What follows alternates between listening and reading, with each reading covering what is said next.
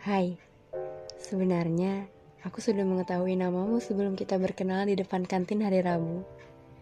Matamu berusaha tidak melihatku.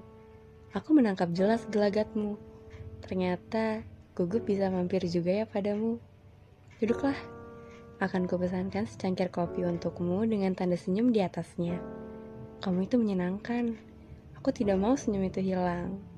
Makanya, aku memesan simbol senyum itu untukmu, supaya kau punya dua. Mungkin tiga, satu lagi dari bibirku.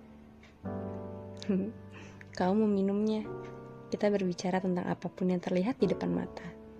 Saat sudah tidak ada yang bisa kita bicarakan, kita terdiam. Lucu sekali. Bola mata kita berusaha saling tidak melihat. Kita sama-sama berpikir, topik apa ya selanjutnya? Cerdasnya dirimu membuat obrolan kita tidak ada lampu merahnya. Kasian, ada yang ingin nyebrang tuh. Sebetulnya, kita tidak harus terus bercerita.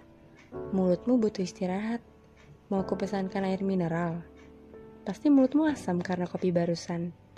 Eh tapi, kamu kan manis.